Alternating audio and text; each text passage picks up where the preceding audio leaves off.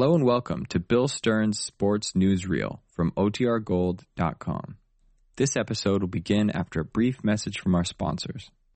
When you need mealtime inspiration, it's worth shopping Kroger, where you'll find over 30,000 mouth-watering choices that excite your inner foodie. And no matter what tasty choice you make, you'll enjoy our everyday low prices, plus extra ways to save, like digital coupons worth over $600 each week. You can also save up to $1 off per gallon at the pump with fuel points. More savings and more inspiring flavors make shopping Kroger worth it every time.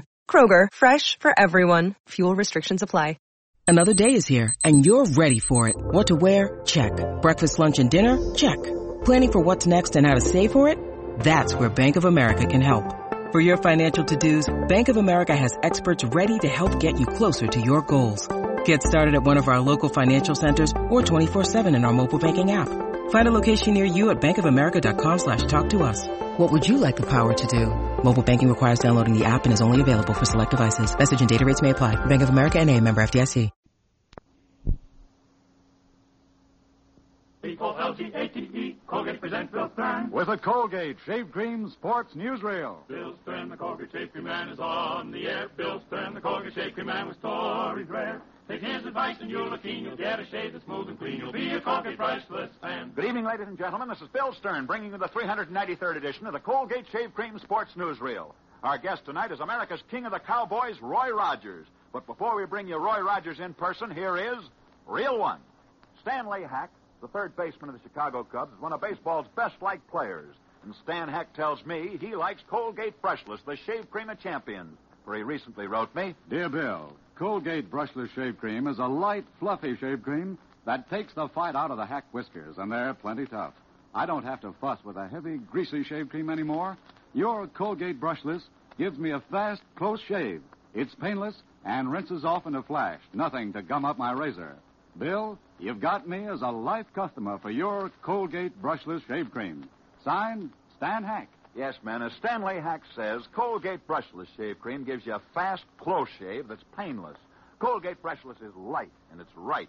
Being light and fluffy, it spreads easily. It stays moist clear through your shave. Stands your whiskers up so your razor can shear 'em off close and clean, but nary a pull. Or string. So just string along with Colgate Brushless Shave Cream. You see, Colgate Brushless, the shave cream of champions, is made especially for tough whiskers planted in a tender skin. If you've been promising to try Colgate Brushless Shave Cream, get yourself a jar or a tube tonight. If you're not 100% satisfied with the results, then just send the top of the carton back to me, Bill Stern, Kara Colgate, Jersey City, Zone, New Jersey, and I'll see that you get double your money back. Now, could anything be fairer than that? As for Colgate Brushless, the shave cream of champions, tonight, it's light and it's right. Reel two. Profile of a star. Our story begins in an average small town with an average small town family.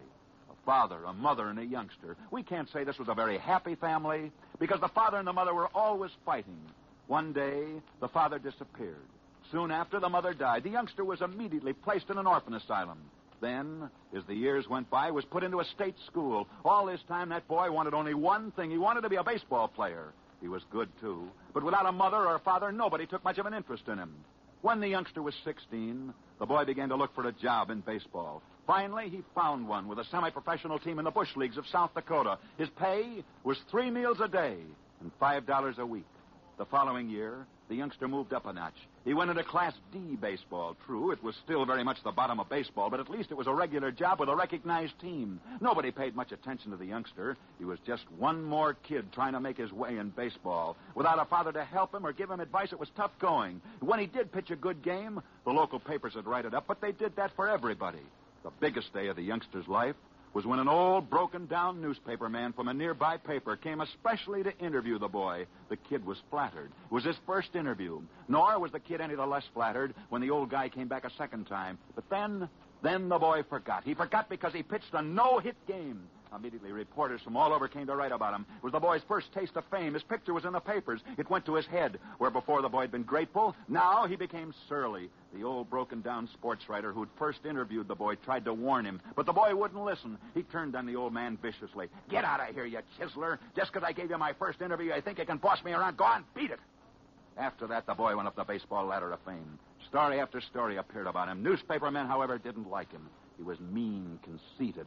And above all, he seemed to take a great satisfaction in tormenting broken down sports writers like the old gent who'd given him his first break.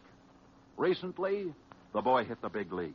He'd finally arrived. His pitching was great. Every one day, a famous youngster in the lobby of a hotel. First, a uh, say, uh, old writer from your local paper. First write-up. The ball player laughed. Remember him? that stupid old gazebo. Sure, I remember him. The New York reporter replied slowly, "Glad you remember him, Sonny. He just died, and he was your father." Profile of Father's Day. Reel three. Colgate's camera close up of Roy Rogers. Here's America's King of the Cowboys, the famous movie star, Roy Rogers. Well, good evening, folks, and how are you, Bill? Roy, I'd like to ask you some questions about your famous horse. About Trigger? well, go right ahead. Well, tell me this. Does Trigger get any fan mail? Well, his fan mail is such that if you just address a letter to Trigger in Hollywood, he'll get it. Now, go on, Roy. Tell me more about that horse of yours. Well, he can walk on his hind legs, untie ropes, knock on doors, sit down on a chair, fire a gun, lie down and play dead, drink out of a milk bottle, and he can count and add and subtract. Hmm. All in all, he does about 50 tricks, Bill. Tell me this, Roy. Is Trigger with you here in New York City? He sure is. He's here here with me to uh, be with me in my outdoor circus starting Sunday afternoon at the Polo Grounds. Say, tell me, isn't this your debut as a circus owner, Roy? Yes, and it's quite a show, Bill. We have animals, high aerial acts, clowns, dogs, ponies, even an elephant that rides a tricycle. Uh-oh, that I gotta see. Say, Roy, it sure must keep you busy owning a circus and doing radio shows all at the same time. Bill, lately it's been even worse than that because besides doing radio shows and running my circus, I've been finishing my new picture, Springtime in the Sierras. Boy, that's a lot of work for one guy. Say, Roy, tell me, how did you get the name Roy Rogers? That's not your real name, is it? Yes, Bill, it is. My real name was Leonard Slye until I had it changed legally. Oh. The movies gave me the name Roy Rogers, and I'm very proud of it, too, because, you see, they named me after the greatest cowboy star who ever lived, a man I hope will never be forgotten. His name was Will Rogers. He never will be forgotten. Thanks so much. Good luck and good night, Roy Rogers. Reel four, Arthur Gary. It's true. A man gives some of the best cheers of his life for good shaving. And the best cheers go to Colgate Brushless, the shave cream of champions. It's not heavy, not greasy, but light and fluffy. And oh, brother, what a wonderful performance it gives. No matter how tough your whiskers or tender your skin, you can expect Colgate Brushless Shave Cream to deliver close, clean shaves without snagging or pulling. It adds up to sheer comfort.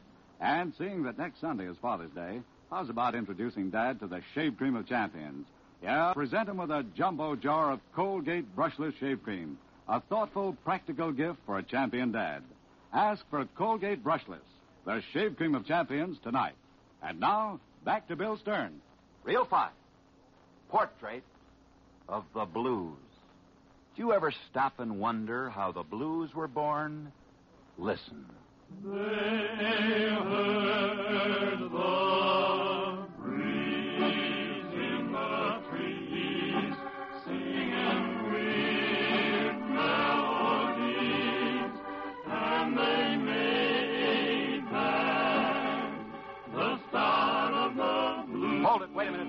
Just a second, please. Ladies and gentlemen, you never think about music and sports being closely tied together, do you? And yet, you'd be amazed to know how important a part some great sportsmen have played in developing the blues. Let me show you what I mean. Boys, would you please begin that song again?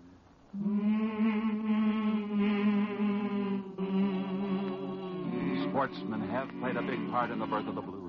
For instance, do you know who the speedboat champion of the United States is with developing popular music? For America's racing champion is a guy named Guy Lombardo. How about a youngster who wanted more than anything else in the world to play baseball? The only way his father could stop him from becoming a ball player was to buy him a trombone. He's done a lot for music, too, even though his first love was baseball. His name is Tommy Dorsey.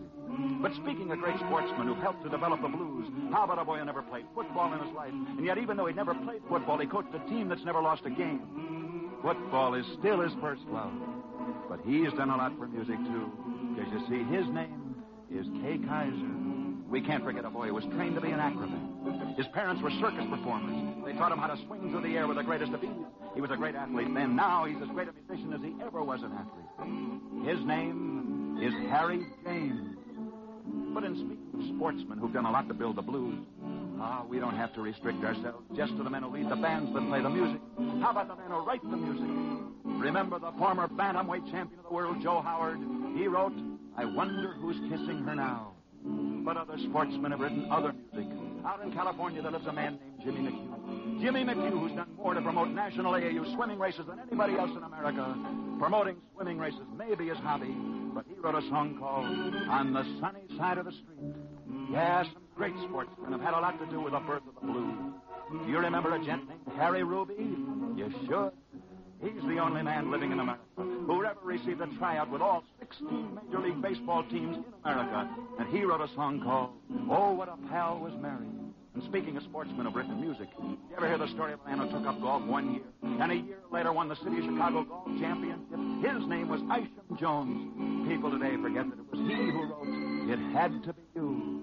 But by now you must see what I mean. The birth of the blues in America has been helped tremendously by athletes who played the music. It's been helped by other athletes who wrote the music. But there are still others who made this music popular by singing it. Remember a guy named Jolson?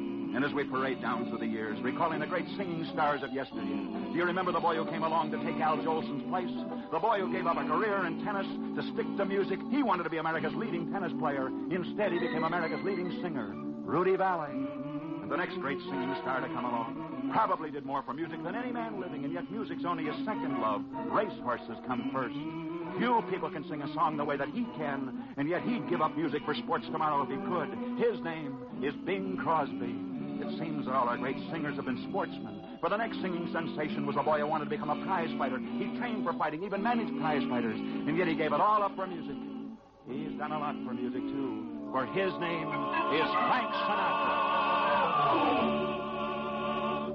But by now you get the idea. Athletes have done a lot for the blues. But the greatest story of the blues is the story of George Gershwin.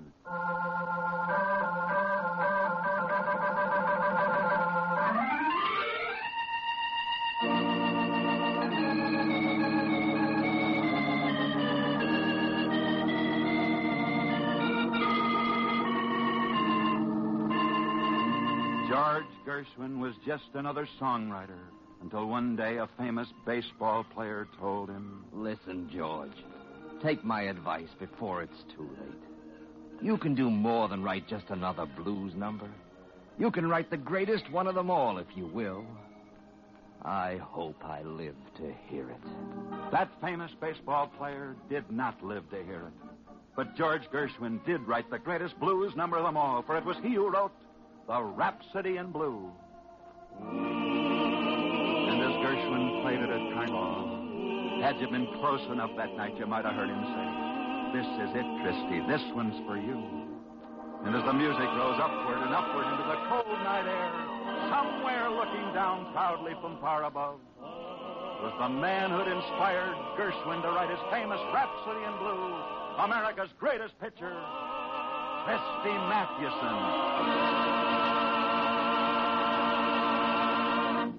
Portrait of the blues. And that's the 3 0 mark for tonight. Ah, just a minute, Bill. Bill Stern. I'd like to present Jerry Franken, radio editor of the Billboard. Thank you, Arthur.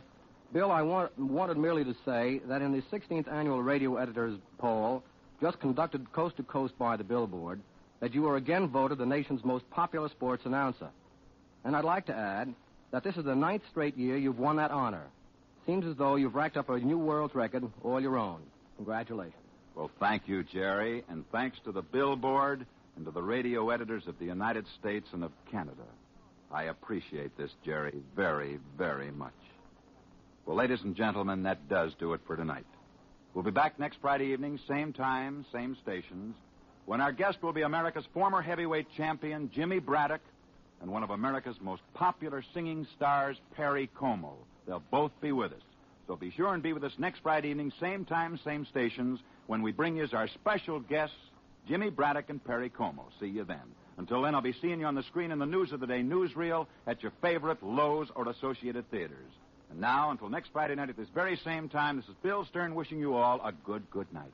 Bill Stern, the Colgate Shave Man, is on his way. Bill Stern, the Colgate Shave Man, had lots to say. He told your tales of sports heroes, the inside dope he really knows. So listen in next Friday night. C-O-L-G-A-T-E. Roy Rogers appeared on this program courtesy of Republic Studios. He'll next be seen in the Republic picture Springtime in the Sierras. The Bill Stern Show tonight came from New York City.